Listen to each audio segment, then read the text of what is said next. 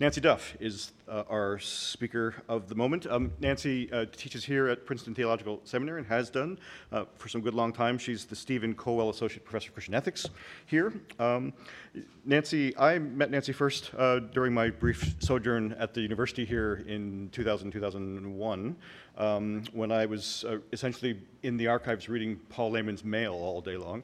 Uh, his papers had just been deposited here in the seminary uh, special collections, and Nancy was one of my first points of contact with uh, someone who knew Lehmann and could introduce me to other people who knew Lehmann as well. So I, have always remained grateful to Nancy for her hosp hospitality at that point. Um, Nancy's work takes her um, uh, into all, all manner of, of, ethical fields and debates, biomedical ethics, uh, sexual ethics in particular, the theology of the Christian life. Um, in addition to work on Paul Lehmann's um, ethics and indeed uh, editing for publication his uh, posthumous book on the Decalogue. Um, she has a brand new book, which is related to the, to the paper which we're to hear this afternoon, Making Faithful Decisions at the End of Life, Westminster John Knox. Um, there are copies to be had upstairs, or there were. I think you may have missed out. Um, she's working on a follow up project at the minute, uh, the provisional title of which is Living Faithfully into Older Age. Um, so, with that, uh, uh, Nancy, I'll invite you to come up and to give your paper, The Ethics of Resisting and Accepting Death in Karl Barth's Theology. For several weeks, but especially as I got closer to the deadline, my husband has heard me complain more and more about writing this, and I would say things like, I am so tired of hearing, of reading about and writing about death. Enough already. And I'm sure for you, since this is the fifth lecture on death, you're feeling much the same way. But nevertheless, I am very grateful to uh, Phil and to Kate for inviting me to be part of the conversation. In 1946, in Dogmatics and Outline, Karl Barth reflects on the word buried from the Apostles' Creed. Buried. It stands there so unobtrusively and simply superfluously, but it is not there for nothing. Someday we shall be buried. Someday a company of men will process out to the churchyard and lower a coffin, and some will go home. But one will not come back, and that will be me. 22 years later, on December 13, 1968, Karl Barth was buried in a cemetery in Basel, Switzerland. He had died in his sleep three days earlier when he was 82 years old. Barth's death was peaceful, the kind of death that most people say they would prefer dying at home in one sleep without the prolonged agony that often accompanies death when dying in a hospital. Consider a different kind of death. Patient X, who is terminally ill, goes to the emergency room in respiratory distress. A temporary breathing tube is inserted down her mouth and into her lungs. After two weeks, when she still cannot breathe on her own, the temporary breathing tube is replaced by a trach inserted directly into her airway, and a feeding tube is inserted into her stomach. While she consented to these procedures, no one really told her what this might mean. For her, it means she will be transferred to a long term care facility. She will not die at home as she had wished. In fact, she will never go home again. She will never taste food again. She won't be able to turn off the annoying game show that the nurse in her room likes to watch. And finally, after many weeks in a facility across town from her family, she will die alone.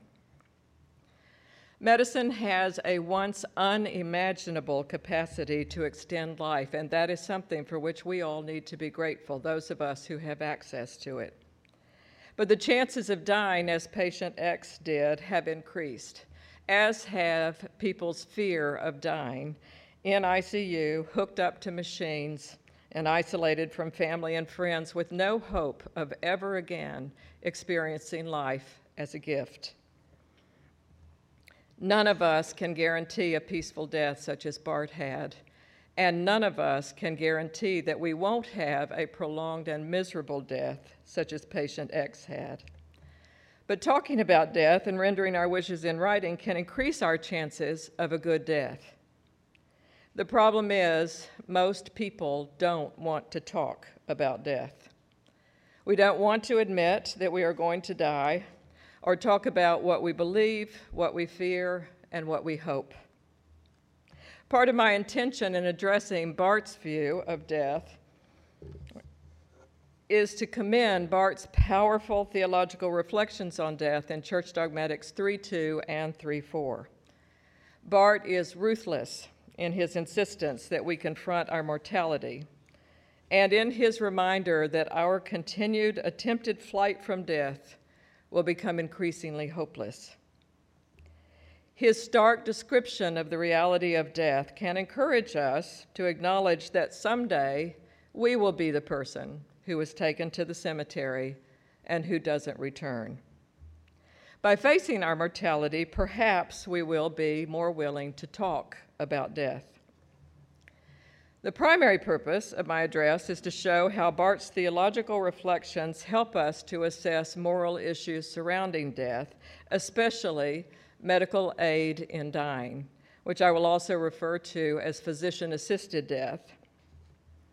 That is, laws that allow physicians to prescribe a lethal dose of drugs to someone who has six months or less left to live. I support such a law. I believe that Karl Barth would not. But I also believe that Barth's reflections on death provide a profound theological foundation to assess medical aid in dying. I will focus on two significant aspects of Barth's understanding of death. First is a dialectic. On the one hand, Barth says death is a threat to God's good creation.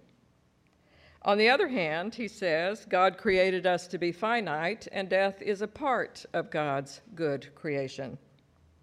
Since the Bible includes both those claims, it's important to grasp Barth's insistence that we hold on to both of them.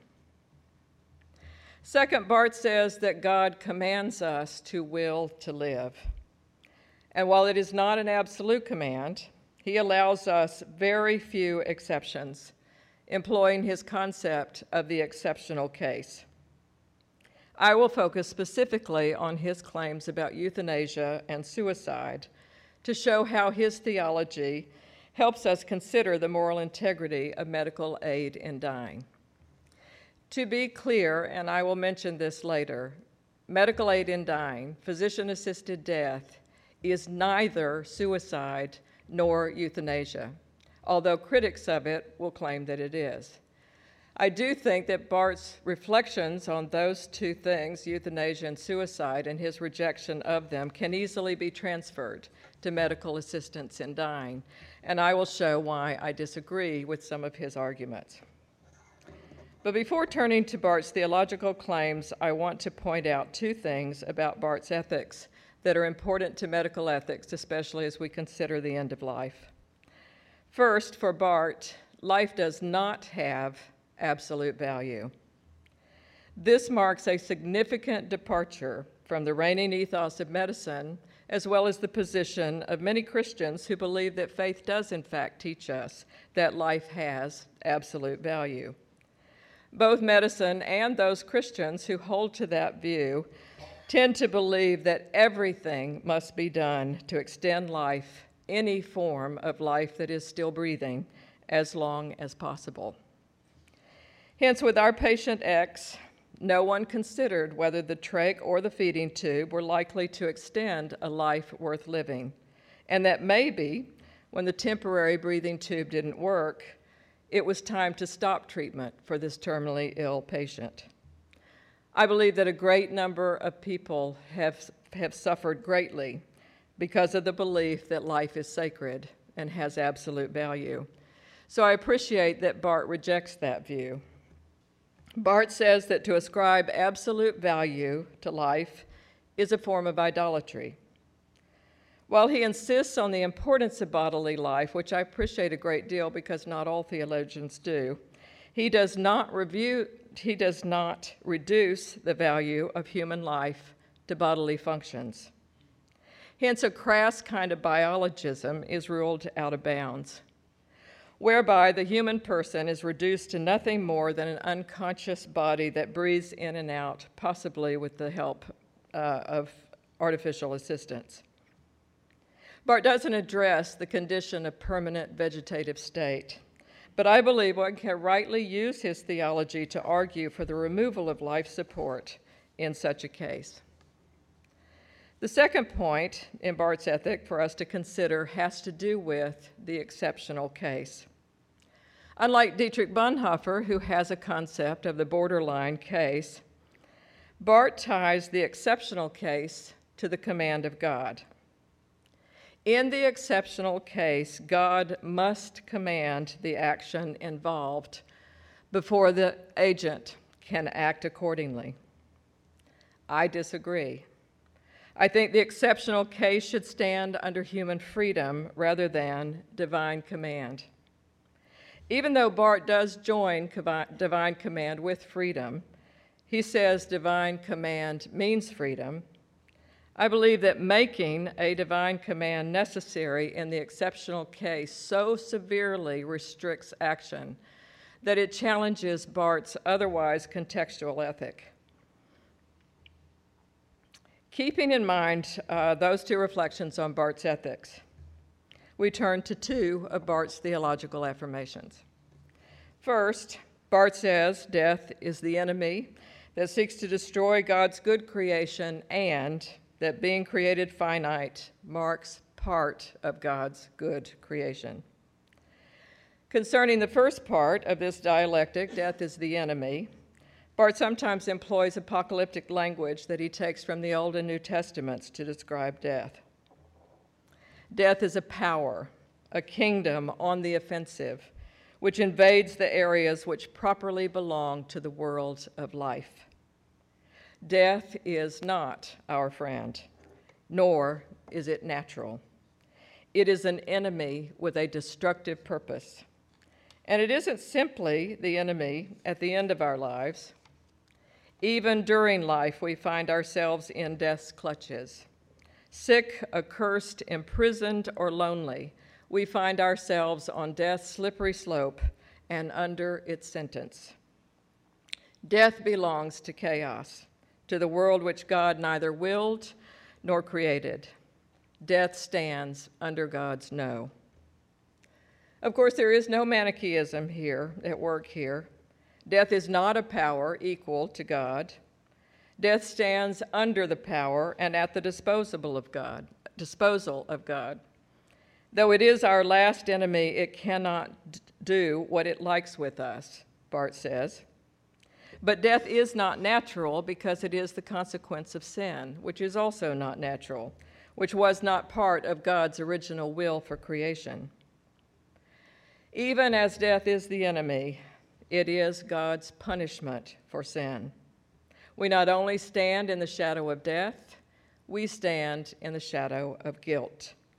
We have rightly fallen prey to death's destructive power and purpose because humanity sinned against God. But on the other hand, Barth says we were created finite. We were created to have an allotted time that has a beginning and an end. In the Bible, an angel with a flaming sword was set outside the garden from which Adam and Eve were expelled so they couldn't return and eat from the tree of life, lest they become like us. That is, lest they become immortal. Adam and Eve were created finite and would have experienced death apart from sin. The fact that we are finite, that each person is given an allotted span of time, is not, according to Barth, an evil in itself. And Barth still says that death is never our friend. But if we consider our finitude carefully, it can have a positive effect on the way we live. Acknowledging that we, excuse me, that we are mortal admitting that we are going to die, but never fearing death, can lead us to take advantage of the unique life that is given to each of us. Barth writes Unique means this one time exclusively, it means once and not twice, once and never again. The limitation which this implies is staggering. I am and can be only what I am at this one time in the few years of this single lifetime. Christians, Barth reminds us, do not believe in reincarnation. Although grace may provide us with a life of second chances, life itself does not.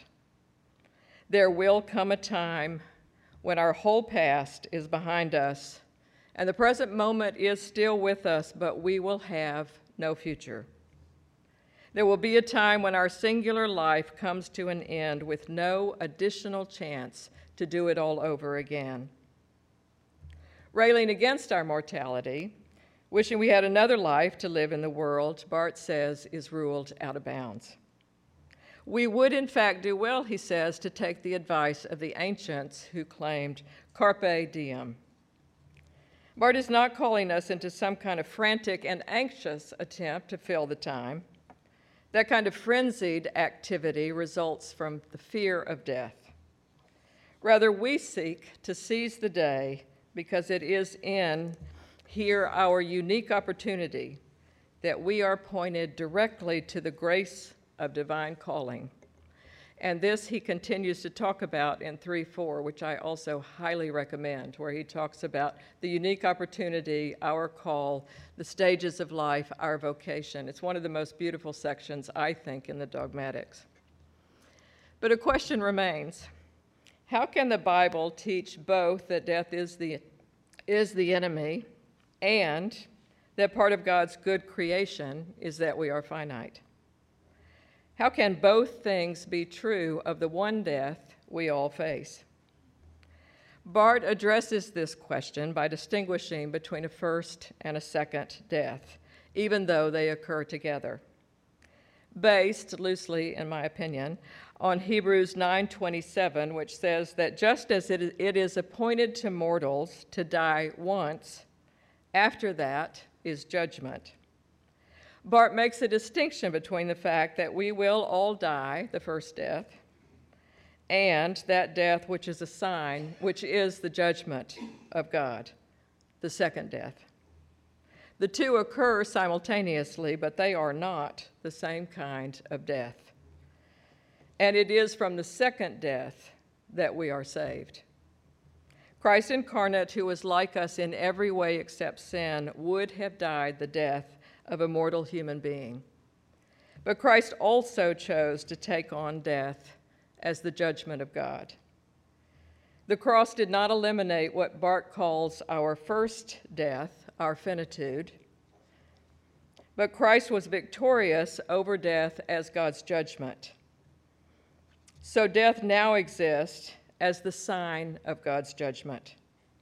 And we are assured that this is the judgment of a gracious God. In Barth's reflections, we are reminded of Paul, O death, where is thy sting? O death, where is thy victory? Not in terms of our finitude, but in terms of the, de- of the death that is divine judgment. Phil mentioned that I wrote a book, uh, it's a very small book on death and dying called Making Faithful Decisions at the End of Life. And in that book, I also use these two opposing views of death that I think the Bible teaches us. Death is the enemy, death is part of God's good creation. But I use them in a different way than Barth does. I argue that the Bible's teaching that death is the enemy indicates that we are to resist death when someone is terminally ill. While the Bible's affirmation that death is part of what it means to be mortal indicates that we are to accept death. For me, this leads to a contextual understanding of Christian ethics whereby we are required to determine in each specific situation of a life threatening illness whether for this particular person this is a time to resist death or this is a time to accept death, however untimely that death may seem. This is not what Barth does with this dual affirmation.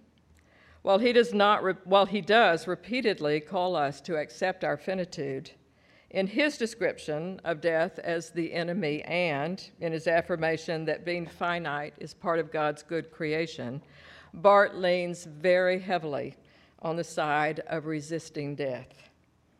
As I'll show, this has significant implications for medical ethics at the end of life. A second aspect of Barth's view of death is his claim that God commands us to, will to live.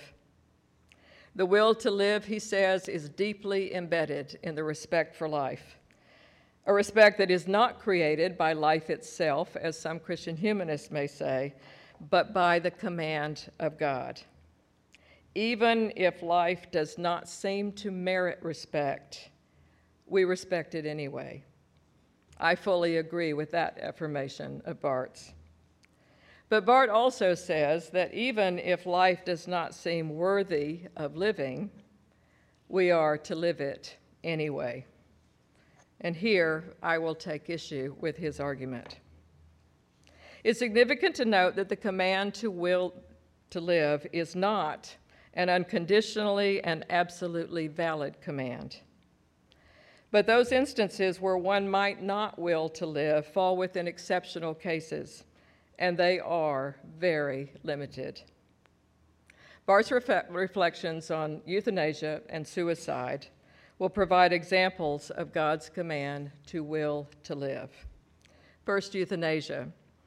As we review Barth's theological reflections on euthanasia, it's important to note, as I mentioned earlier, that physician assisted suicide is not euthanasia, not in this country, even though some of its critics claim that it is. In medical aid in dying, only the patient, not the physician and not anyone else, can administer the lethal dose of drugs, as would be the case in euthanasia. Nevertheless, Barth's reflections on euthanasia are significant in light of theological reflections on medical aid in dying. When I first started reading this, Barth poses a series of questions that I got very excited about because it made it sound as if he could support medical aid in dying had he encountered it. And here are the questions. At a certain extreme stage in the treatment of a patient, is there not a point where the doctor can no longer help him back to life and where he may thus put an end to his suffering by helping him to die? Even if only in the form of mercifully not applying means for the artificial prolongation of life. In such a case, may not the patient ask the doctor to do this, and has he not a right to see the request granted? May not the relatives, either in agreement with the patient or even without his consent, if he can no longer decide for himself, advance the same request with the same right? Can we not think of an ideal case in which patient, relatives, and doctors all arrive at this decision? In such an event, could we really describe its execution as murder? Given that Barth does not give absolute value to human life, one may expect these compassionate questions to be answered in the affirmative, but they are not. Barth says these are tempting questions but it is for God and God alone to make an end to human life. A follow up question by Barth gives further evidence of how he would have stood against medical aid in dying, as we consider it in light of his reflections on euthanasia. How can the participants in euthanasia, he asked, really know? Or even if they agree, how can they be quite certain that even the life afflicted with the severest suffering has ceased to be the blessing which God intends for this person. I'm going to repeat that. Barth is asking, how can we know that even the life of a person that is afflicted with the severest suffering is not the blessing that God intends for this person? I believe that Barth is wrong on this point. Only the person who is severely ill can know whether life is still a blessing or has become a curse. Only the person who is severely ill can know when she no longer experiences life in terms of the promise that she may live, but instead has the feeling only that she must live. To say that God determines whether the life of the afflicted, those afflicted with severe suffering, is a blessing, completely overlooks the suffering actually experienced by a particular person. There are some fates that are worse than death.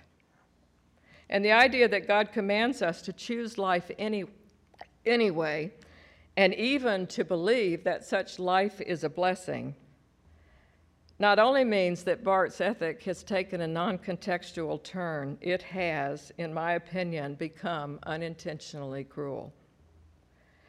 At least at this particular point in his argument, I believe those critics who charge Barth with not taking human experience seriously are correct. Here, for me, Barth's understanding of the exceptional case and the divine command are not useful. I don't believe God has ever commanded a terminally ill person to take her life, which would be Barth's reason to say that it is forbidden.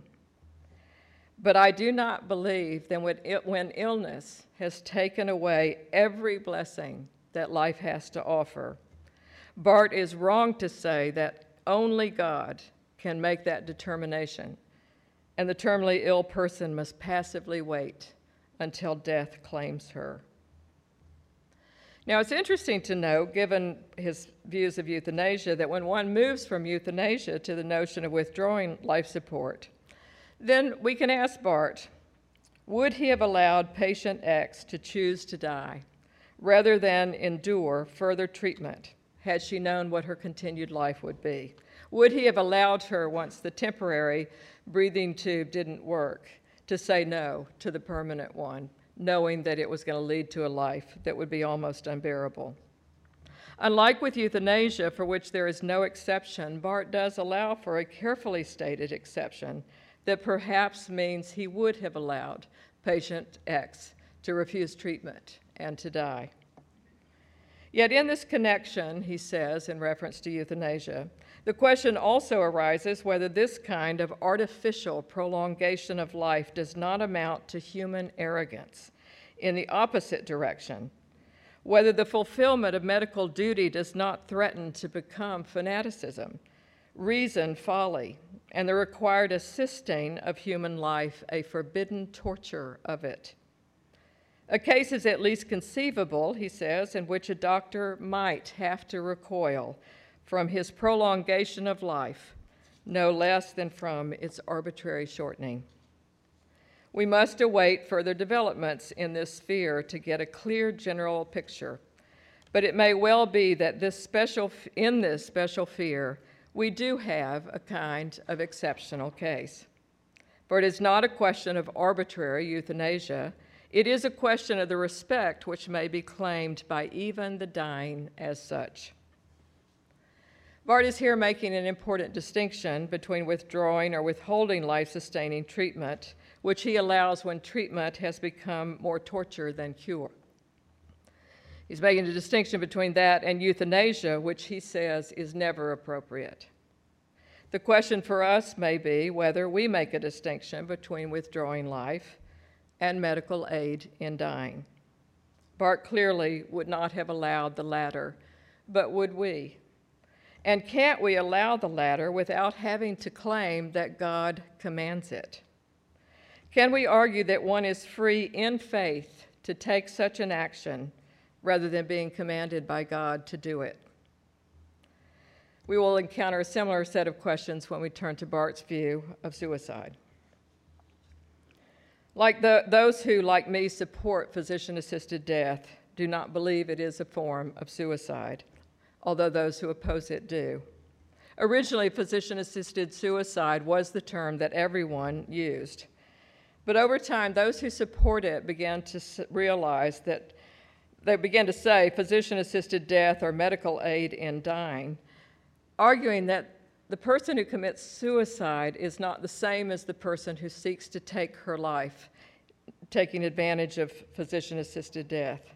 Because the person, the terminally ill person who takes advantage of physician assisted death, unlike the suicide, doesn't actually want to die.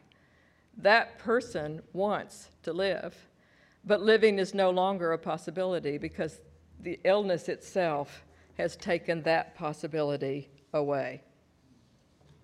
Given that they are going to die and that they cannot will to live beyond what the illness allows, they want to exercise what little control they have left by choosing when and where and how they will die, rather than letting illness take its cruel course. But because medical aid in dying does involve someone taking her own life, self murder, Barth would call it, then his rejection of suicide can apply to physician assisted death as well. In addressing suicide, Barth points out that a human being has the capacity to do something that no other animal can do freely dispose of one's life. While we cannot always will to continue to live, as people with terminal illnesses all too well know, we can, unlike other animals, dispose of our own lives at a time of our own choosing. Barth suggests some of the reasons we may make such a choice. If we regard our existence as an obvious failure, an intolerable burden, as having no value, or if we can no longer find any pleasure in life, we may believe we have reason to exercise our capacity to cease to make ourselves cease to exist. Significantly, while Barth believes that suicide is a sin, he disagrees with Christians who believe that suicide is a final act of rebellion against God and is therefore unforgivable. He doesn't believe that one's final act can be isolated from all that preceded it, so that an individual is judged by that one moment, by that one act alone. He argues that if there is forgiveness of sins at all, which of course he believes there is, there is surely forgiveness of suicide. But there is no turn to cheap grace here. Knowing that God's mercy extends to the one who commits suicide does not mean that one finds an excuse or worse, a justification for the act of self murder. Divine forgiveness does not make legitimate the act that is being forgiven. Suicide, Barth says, cannot be extenuated, excused, or justified. Barth also rejects the belief that suicide is always rebellion against God. Many people, he says, cannot know, based on their own experience, what a person who committed suicide actually felt. It may not have been an act of rebellion against God at all but the act of someone who was tortured by questions of whether God was for or against her, of whether God had indeed abandoned her. Many theologians and theological moralists, Barth says, do not in practice know properly what affliction is. Because exegetically, dogmatically, and even pastorally, they know all too well in theory. So here, I think we find a challenge to those who say, in support of or in opposition to Karl Barth, that he believed experience has no place in theology. Nevertheless, for Barth, if suicide is not rebellion against God, it is at least an act of usurped sovereignty. The result of forgetting that life is not our own, but is on loan from God. Suicide is, Barth says, a frivolous, arbitrary, and criminal violation of the commandment, Thou shalt not kill. There is, he says, no ground on which to justify this. Returning again to the four possible reasons one would choose suicide, life appears to be an obvious failure, an intolerable burden, as having no value, or that from which one can no longer receive any pleasure, Barth writes. For it is not even for man himself to decide whether his existence is a success or failure, whether it is tolerable or intolerable, whether, it is, whether its continuation is possible or impossible, far less whether it is worthwhile or mean and worthless. The Creator, Giver, and Lord of life decides all these things and no one else. Life is a loan from God, Barth says. God can take it back. But so long as God does not do this, so long as man has it, it is given him only as an inalienable loan. This is the same argument put forth by many Christians today against physician assisted death. God gives life, only God can take it away. For them, even a person with a terminal illness cannot choose when life should end apart from letting the illness take its course. It's important to note that three of these four attitudes toward life may indeed be the experience of someone with a terminal illness who seeks physician assisted death. Illness can turn life into an intolerable burden. No matter what family members say, the terminally ill person may believe that life has no longer has value. One most certainly may reach a point where illness has destroyed even the smallest pleasures involved in one's own existence. But Barth's description of the depression that can lead one to suicide does not necessarily apply to the one who turns to physician assisted death in the, um, in the context of terminal illness. For the suicide, Barth says, God has become hidden and sees herself as alone and sovereign. But I argue that the terminally ill Christian who seeks medical aid in dying may actually do so in full confidence of faith that God has not abandoned her, that is, she is not alone in death any more than she was alone in life. Even when death comes by self administered lethal dose of drugs, a Christian may well believe that God is, as always, present, providing comfort, courage, and peace in the face of death.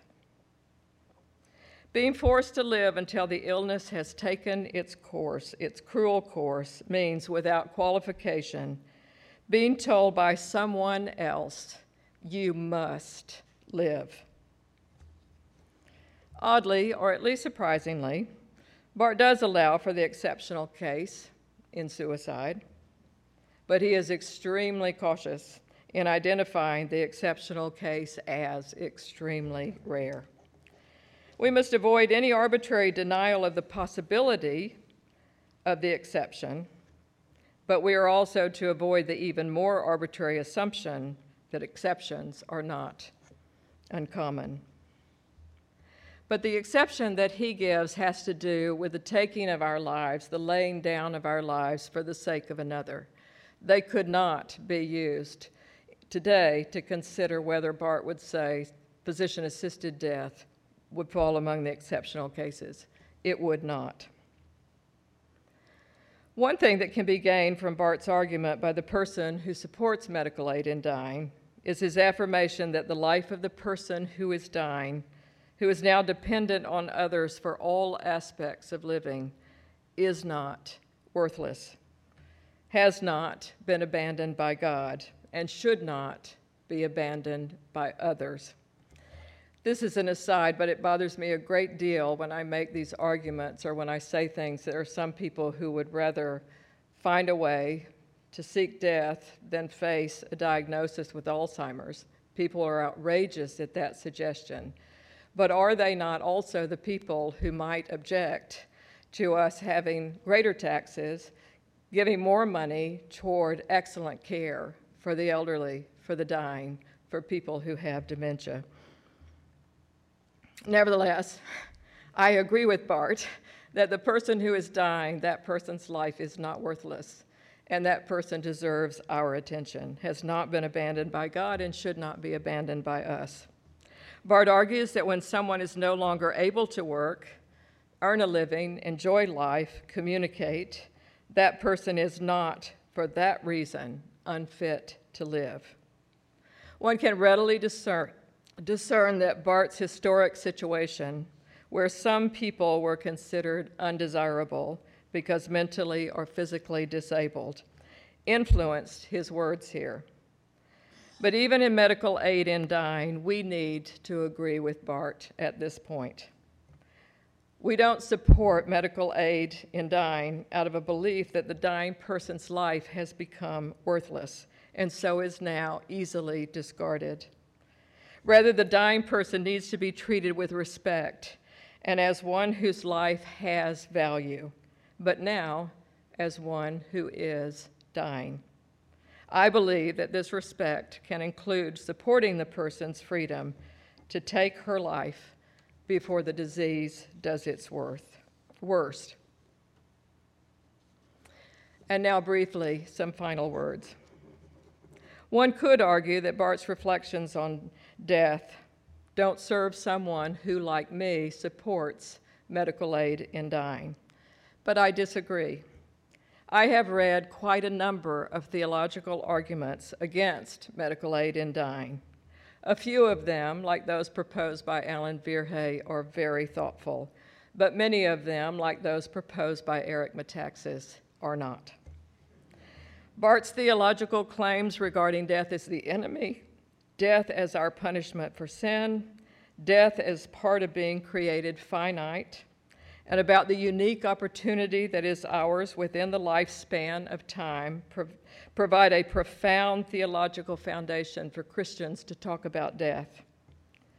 And while not all of us will agree with his reflections on euthanasia and suicide, or his employment of the divine command wedded with the exceptional case, even then, his, his reflections are worthy of our attention regarding medical aid in dying, which should not be casually or uncritically supported by any of us.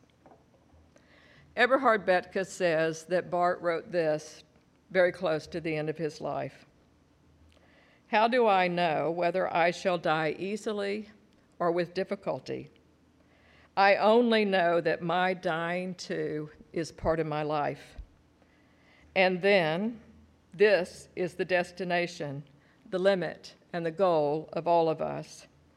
I shall no longer be, but I shall be made manifest before the judgment seat of Christ, in and with my whole being, with all the real good and the real evil that I have thought said, and done.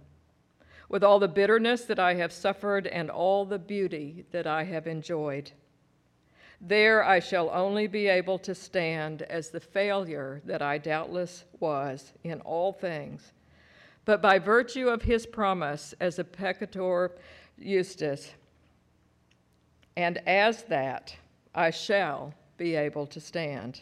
Then, in the light of grace, all that is now dark will become very clear.